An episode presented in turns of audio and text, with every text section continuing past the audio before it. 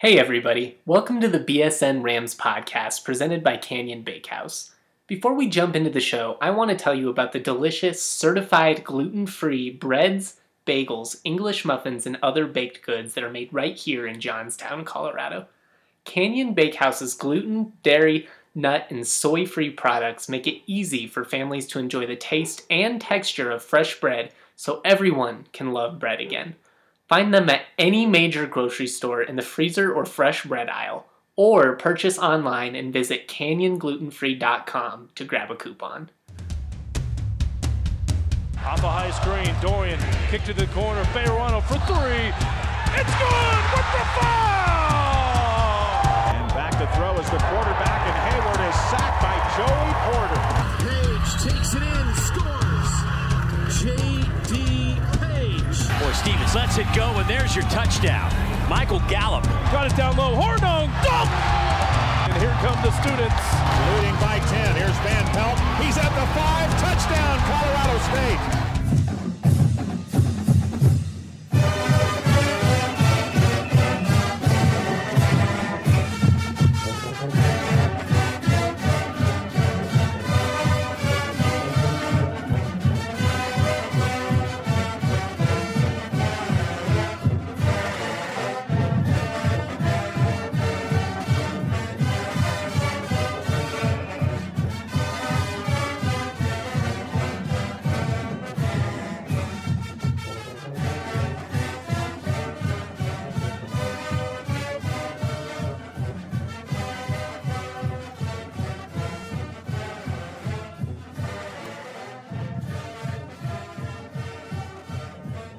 Okay, just finished our second scrimmage. Obviously, we did it uh, at nighttime because we're playing our first game at, at 8 o'clock uh, against uh, CU in the showdown. Uh, I thought it was a good night. I thought we got a lot of plays in. A lot of people got a lot of good work. We got a lot of good stuff on tape that is going to help with teaching and help make our decisions moving forward. What's up, guys? We are back with another edition of the BSN Rams podcast. It is Monday, August 19th. We are a couple hours away from Broncos kickoff preseason football. Blah. But you get a chance to see Josh Watson. Uh, CSU had practice today. We actually didn't really get to watch practice today, which always a little frustrating, but that's just part of it. They didn't do any indie periods today. CSU had two off days over the weekend, so big rest weekend, a chance for the coaches to evaluate film from Friday's late night scrimmage. The Rams held their second scrimmage of fall camp late Friday night. They're trying to just, you know, simulate what it's going to be like when they face CU in the season opener. All throughout fall camp, they've been going early in the morning, as you guys have seen on Twitter, followed along. It's been, you know, before 8 a.m just about every single day so far, other than this, you know, one Friday evening scrimmage. So probably a good chance for them to to play at night. I'm not sure just exactly how much stock you should put into stuff like that. I think there is something to to be said about consistent training and doing it at the same time every day, and I'm sure that that is that is a factor. So I'm sure it's good to get it some work in at night since they've only been working in the mornings and you're not going to play any games in the morning all season. Every game you play is going to be, you know, post 12 p.m. unless you get one of those weird, you know, 10 a.m., 11 a.m. kickoffs. Every now and then you do have one. Uh, a couple years ago, CSU played New Mexico back at Hughes Stadium, so I guess this would have been in 2014. They had the, I think it was a 10:30 kickoff. It was just crazy early so yeah, just always good to to get some work in at night. It it sounded like the scrimmage went okay for the most part. Bobo wasn't quite as pleased after the second scrimmage as he was after the first one. I do have some basic scrimmage notes that I'm just going to go over here, kind of start the show off. Uh, the offense had four total turnovers on the day, two interceptions from Collin Hill, and two fumbles it sounds like the offense wasn't particularly successful, especially the offensive line kind of struggled to block. That can be a good thing if, in terms of the defense, I mean, you kind of want your defensive line to dominate, I think, especially in a in a controlled scrimmage setting where you kind of know the offense and what they're going to run against you. So I I wouldn't panic about that, especially because it sounds like it was more the the twos and threes that really struggled to get any kind of push at the line of scrimmage. Definitely didn't effectively run block based on what Bobo said. But I mean, you know, how how much are you going to be counting on those twos and threes if if it gets to a point where CSU is having to play their, you know, 10th, 11th offensive linemen, they're probably going to be in trouble this season anyways. I mean, you want you need seven or eight guys. You're gonna have you need more than five because you're gonna have to swing some guys every now and then.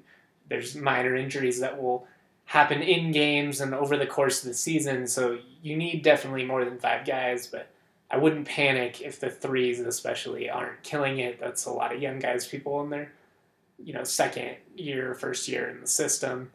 So we'll see how that plays out. But that's definitely something we're gonna have to pay attention to over the next couple of weeks, as we've talked about all throughout fall camp, CSU's offensive line is just kind of a big question mark going into this season. We don't really know who the starters are going to be. There's a couple kind of guaranteed starters. You know, we'll talk about the O line in depth a little bit more later in the show, but will be interesting to see what happens with the with the O line. But we'll also mentioned that the tackling wasn't especially great in the first scrimmage.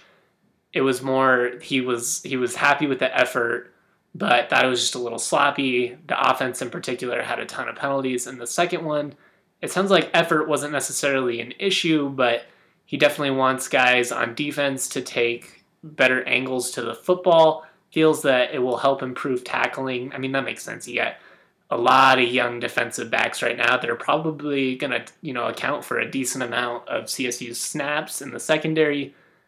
If those guys aren't tackling, the Rams are going to be in trouble. So definitely going to have to focus on that. I think that's really been an Achilles heel for CSU for pretty much a decade. Just poor tackling, especially in the secondary. This secondary right now, you have a ton of speed. These guys look pretty strong. They, you know, they've they've talked and they've preached about physicality and you know swarming the football, but we'll see. You know, like when the game comes around, it's a whole different animal.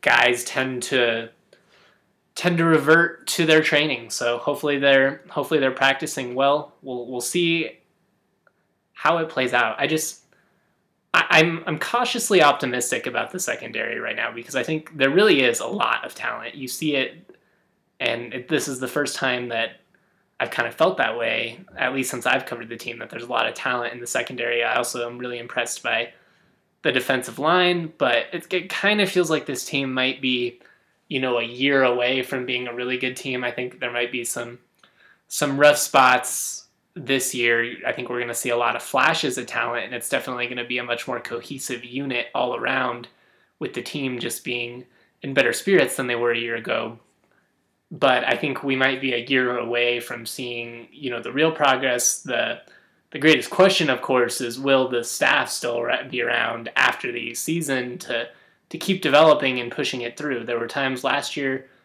where it was really bad. I think at the at the end of the last season, you kind of did see the offense play better, and you saw a lot of the the individual position groups play better. The defensive line, in particular, was really good at the end of last season. I think you're going to see them take an, take another step this year, but with some of the other position groups like linebacker, you're going to have a, probably a couple of sophomores starting.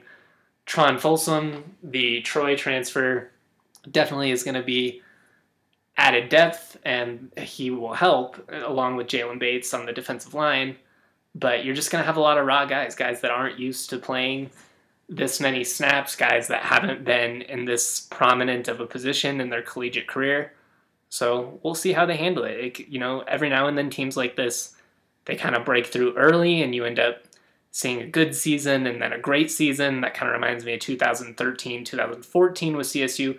You saw the talent starting to come through in that 2013 season. You saw the flashes, you know, especially with Kapri Bibbs just going in, rushing for 31 touchdowns. But you saw the flashes with other guys like Grayson, Sam Brilo on the offensive line, Rashard Higgins, all that kind of stuff now and then in 2014 you saw him take it to the next level win 10 games hopefully this year can you know kind of be like 2013 where you you start to move forward and we see that flashes and then next year with everyone coming back you really take off you know, contend for a you know double digit win season, something like that. We'll we'll see what happens, but I just personally can't wait for football to be back. I'm so ready for the CU game to be here. It's going to be here before we know it. We're going to talk a ton about CSU, CU, and the rivalry in the next coming weeks. Going to do some features on you know the best Rocky Mountain showdowns of all time, stuff like that. Going to be a lot of fun. You're going to want to check out BSN Rams for all of it because it's just going to be a ton of fun. We are going to take a quick break, real quick, but when we get back, we're going to talk a little bit about recruiting. Uh, CSU added Jeremiah Pruitt, which we talked about at the end of last week, and I'm going to talk about just some questions I still have for this football team as they push forward towards the regular season. We'll be right back. It's time to take a second and acknowledge Breckenridge Brewery, the official beer of BSN Denver. Breckenridge is the original Colorado beer established in 1990 in Breckenridge, Colorado. You've probably heard of their delicious vanilla porter, their oatmeal stout, and most people's personal favorite, the world famous Avalanche, which is their classic American amber ale. But they just released a new beer called Strawberry Sky that you guys are going to love.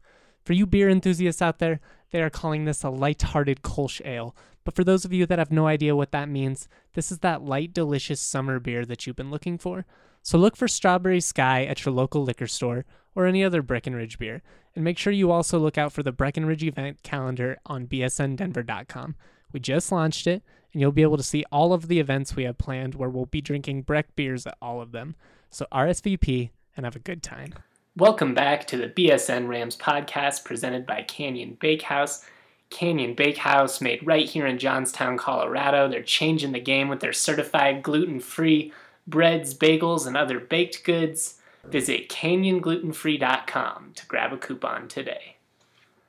All right, as I said before, we're going to talk in a bit about the questions I still have for this CSU Rams team as they approach the regular season. We are now 12 days from the Rocky Mountain Showdown, and actually, you know, less than a week from real college football. There'll be some zero week matchups uh, this weekend on TV. I don't know about you guys, but I cannot wait. If you're watching college football this weekend, tweet at us at BSN Rams and let us know what you're watching. Let us know what's going on. It's always fun to chat a little college football with everybody. Where we are a, a podcast for college football fanatics, after all.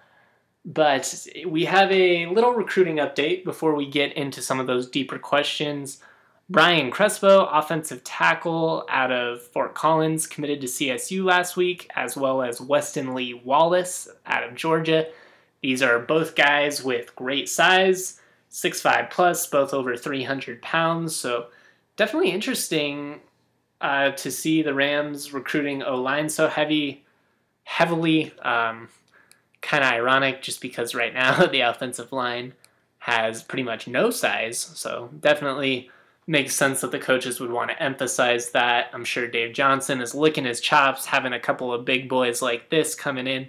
I mean, assuming that they actually sign. You never know with this whole recruiting process. That was kind of something that I tweeted about with Chase Howell, who covers the Buffs for 247 uh, just kind of how the recruiting process frustrates me. The whole star rankings doesn't make sense. Uh, guys are three star prospects and then they verbally commit somewhere and then all of a sudden they're a two star or somebody has no stars and they go to one Georgia camp and they're a four star player all of a sudden. There doesn't really seem to be any rhyme or reason. I don't want to speak ignorantly because I'm I guarantee you there is some mathematical process in which the recruiting sites all use to come up with this stuff and the recruiting gurus and, and how they rank all this stuff. But personally, I think it's just a bunch of nonsense for the most part. But good to see CSU adding size. That you can notice that is undebatable. Um, doesn't matter if they're a three star, a four star, two star. If you're six five plus, three hundred pounds, you have a Division One frame. The coaches are going to offer you, and they're going to see you know what what they can what they can develop out of you. Who knows whether either one of these guys are going to be stars or not. Neither is gathering a ton of attention aside from CSU. Crespo's a local kid, could have gone to Greeley, had some other small offers as well. Wallace out of Georgia, CSU is really his only offer, at least of the major ones and the ones that's published. So, yeah, interesting to see what the Rams do, but nice to see that they're recruiting the offensive line. You can never have enough depth, especially at the tackle position. Let's talk a little bit about the present. Jeremiah Pruitt, six foot six, 218 pound freshman wide receiver, has officially signed his NLI. He is practicing with the program now, has been on the team, I believe, for four practices, one scrimmage. We saw him for the first time last week. Uh, Bobo commented briefly Saturday night on Pruitt, just kind of mentioned how he's still trying to get in the swing of things, but obviously is really excited to have him at, you know, 6'6, 218 pounds at like 19 years old. That kind of frame is something that you can't coach. Um, but I think the Rams are just really excited in general about this young wide receiver core that they have. Pruitt, obviously, a nice addition at six foot six, 218 pounds. Probably going to take a while for him to actually get involved in the offense if he ends up even playing at all this season. One of the things that kind of changes development now is with being able to still play in four games and scholarship, a lot of these young guys are going to play in some games early in the season and non conference play before the coaching staff decides, no, we're going to shut these guys down and save them for scholarship. Some of these wide receivers, that's definitely going to be the case. If if I had to guess, at this point, it'd probably be Dante Wright would be the freshman that that ends up playing the most. We'll see if that ends up being true or not, but he's had a great opportunity to work with the ones. But the fact that they were able to get Pruitt, definitely a nice signing. He was a one time Louisville commit, had offers from Pittsburgh, Syracuse Temple, a lot of East Coast schools, uh, Tulane, Indiana, East Carolina. But so definitely a nice pickup for wide receiver U, which it has now been kind of deemed pretty much uni- not universally, but fans around the program. I know CSU is leaning into that. Why wouldn't you? It's a great marketing play.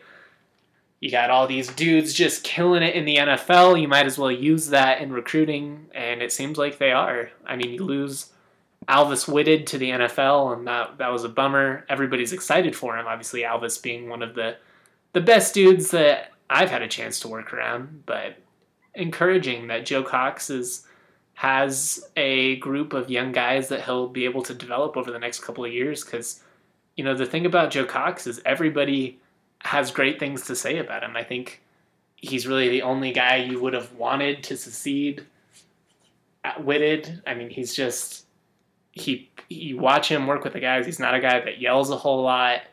I mean, he's he's definitely more vocal than Whitted was. Whitted didn't really talk at all. He just kind of used his his actions to get the players to follow him. But but Cox is is gonna have some fun developing these guys. They got a lot of speed, a lot of athleticism. It's gonna be it's gonna be cool to see what he's able to do with them, especially if if Cox ends up staying here for the next you know four or five years I've heard that he's probably a guy that'll be a head coach down the line, so he may be looking to move up somewhere down the line, but for right now, he is in a good position.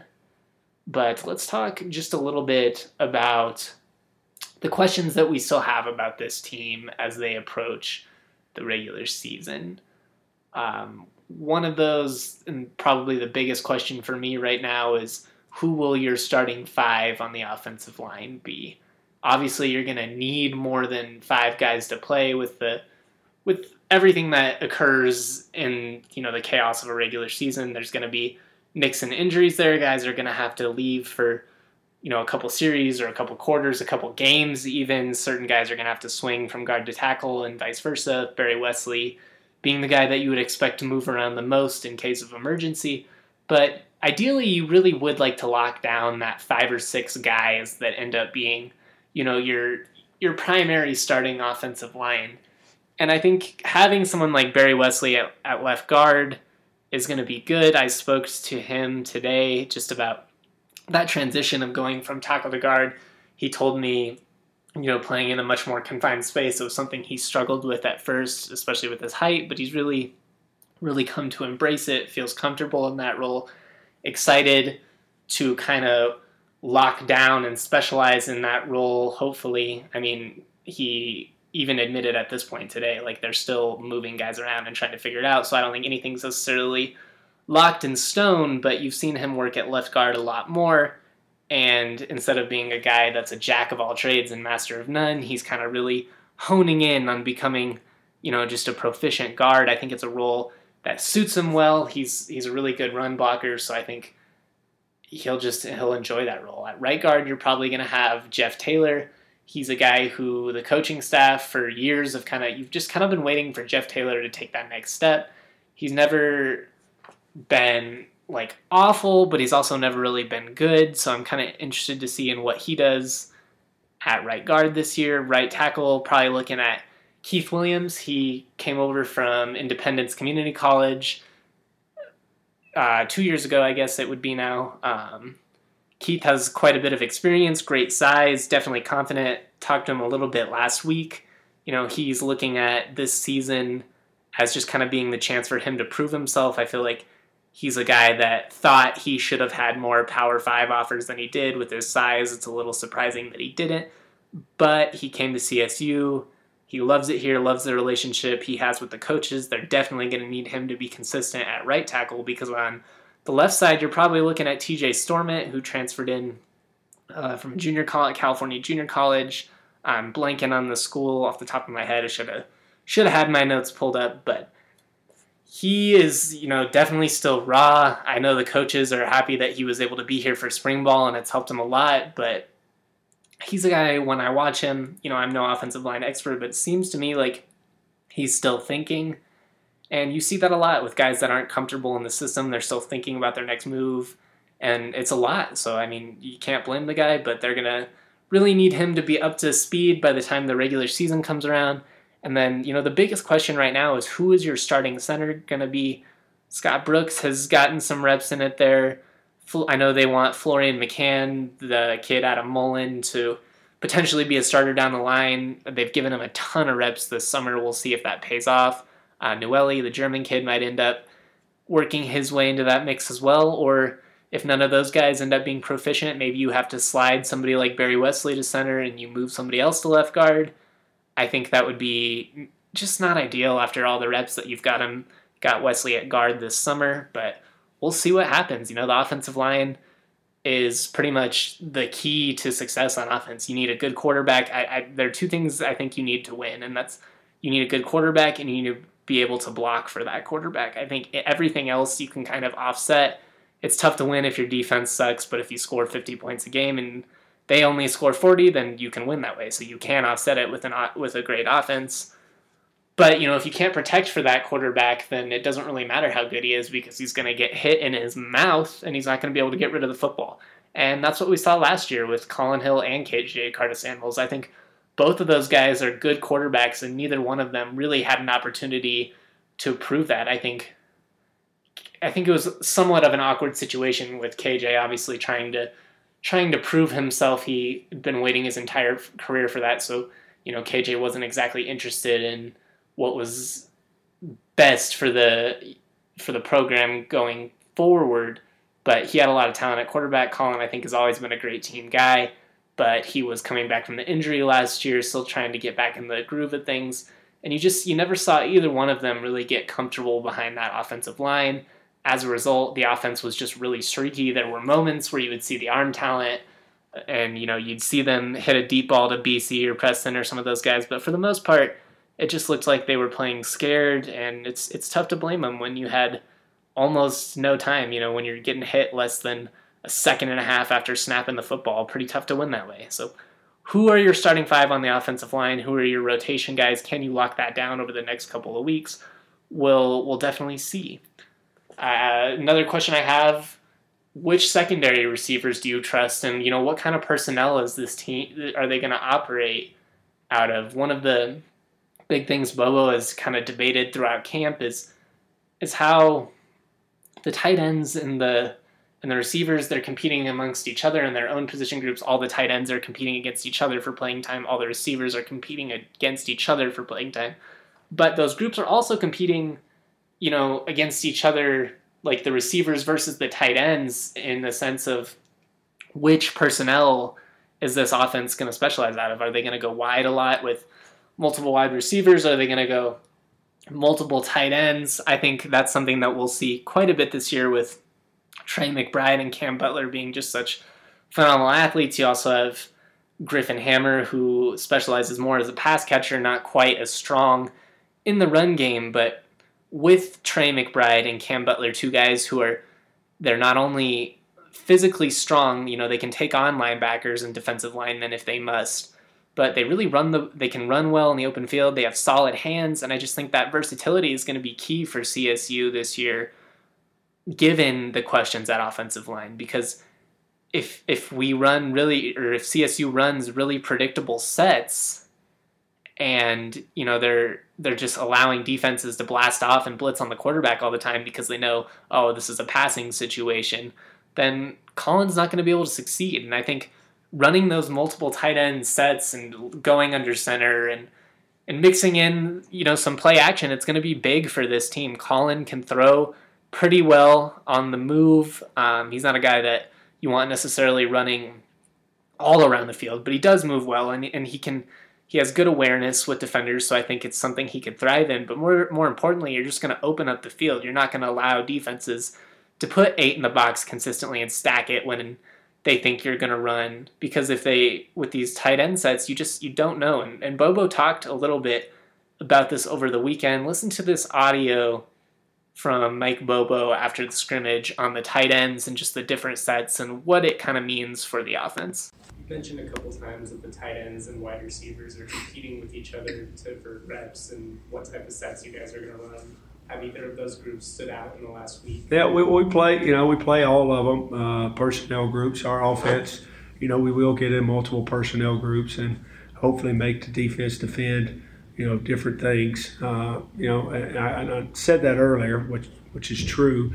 You know, and then you got a guy like Adam Prentice, who's one of our better football players too, that I don't like taking off the field. Uh, you know, hurt Griffin Hammer getting hurt, hurt the tight end position a little bit. Uh, Gary Williams and uh, Kyle Helbig are still young. Uh, they're learning. Uh, and then receivers, you know, we've got, you know, we've got Warren and and Nico's out. EJ Scott's trying to come back, so we're thin, a little bit thin in those places, just because of camp and, and injury.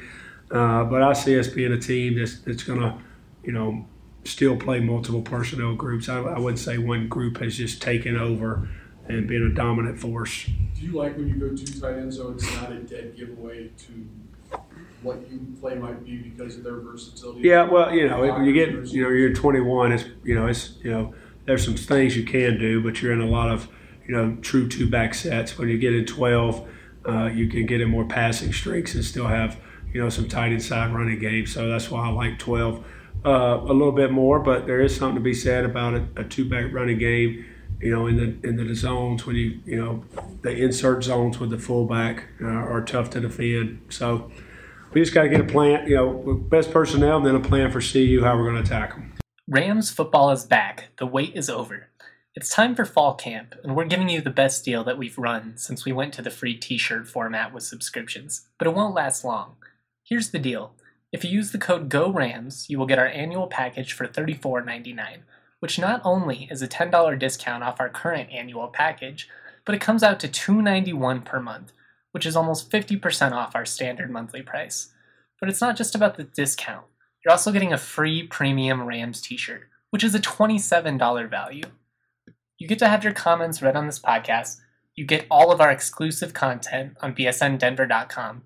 And if you don't like reading but you want the inside details, subscribers get all of our Broncos written stories in audio form meaning we read all of our written content to you.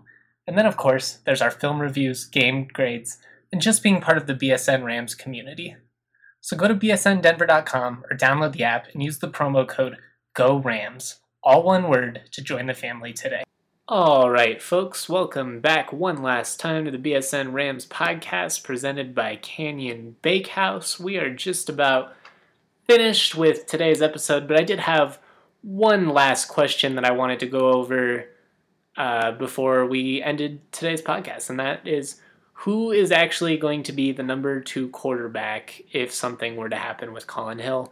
That would obviously be worst case scenario. This, you know, maybe Collin Hill gets injured for some, you know, obscure reason. Maybe he gets a targeting ejection. I don't know, like throws a throws an interception, and Collin Hill's just furious and and runs down a defensive back and spears him square in the head with his Jesus beard flowing through the air. Uh, honestly, that would be like kind of incredible. I wouldn't. I don't even think I'd be upset if I was a coach and my quarterback just blew up a defensive back like that. but you know, the more the more likely scenario would be, you know, if he were to get hurt or just for some reason just comes out and really just is awful the first couple weeks of non-conference play or something like that. I don't expect that at all. Everything that we've seen from him this summer leads me to believe that it's going to be a pretty successful season for Collin Hill. But you never know, and it's it is a scenario that you need to be prepared for. And I think most fans coming into the season would have guessed that the backup quarterback was going to be Nebraska transfer Patrick O'Brien. Uh, whenever you have a guy that comes from a bigger school like Nebraska, I think the fans are always going to give him the benefit of the doubt. You saw it with Faton Bauta from Georgia. There really was no reason to believe that Faton was going to be a superstar or anything like that. But just the fact that he came from Georgia had CSU fans foaming out the mouth. Same goes for, you know, KJ Carta Samuels coming out of Washington State. You know, whenever there's just an allure that comes with being a quarterback from one of those big Power Five programs and it, it makes sense. It's it's not shocking, but I think the at this point the backup quarterback would probably be Justice McCoy. Now he he just has a better grip on the offense. I think the team is comfortable with him. He's been around. They like him. He, you know, he's been a great team player throughout the last couple years and working his way into the quarterback competition, but really just understanding his role and understanding, you know, that he wasn't going to be the guy the last couple years. I don't think a lot of people would have been able to handle it the way that Justice had. I published a feature on him at the beginning of camp, just talking about how he's embraced the competition and how whether he ends up being, you know, a starter someday, which he wants to be, obviously, or or a backup, he's just going to do everything in his power to be a good teammate and help the team win. And I think that's a guy who Mike Bobo would reward in a in a situation where he had to go with a backup quarterback. I just think Bobo trusts him at this point. He's earned that, having been a part of the system now for a couple years, and he's worked tremendously on becoming an improved passer. And I think we have seen moments in practice where he's actually made some really nice throws. And personally, I I would like to see Justice get a chance someday, if you know, preferably in a scenario where like the Rams are up fifty to 10 or something and maybe he gets in in the second half something like that i don't i'm not saying i'm I'm wishing for Collin to get injured and and have him have Justice take over. Definitely nothing like that. But I just think he's a good guy. I think he's been a solid teammate, and I think he can run the, the offense efficiently if it came down to it. And that's what you want out of your backup quarterback. You don't need a guy that's going to be a superstar. If he was a superstar, he'd be your starter. I think Justice is perfectly suited to be the backup quarterback, and I think that they would have an offense in which he could run well if it came down to it. I think they'd have to modify it slightly. He just doesn't have the arm that Collin has.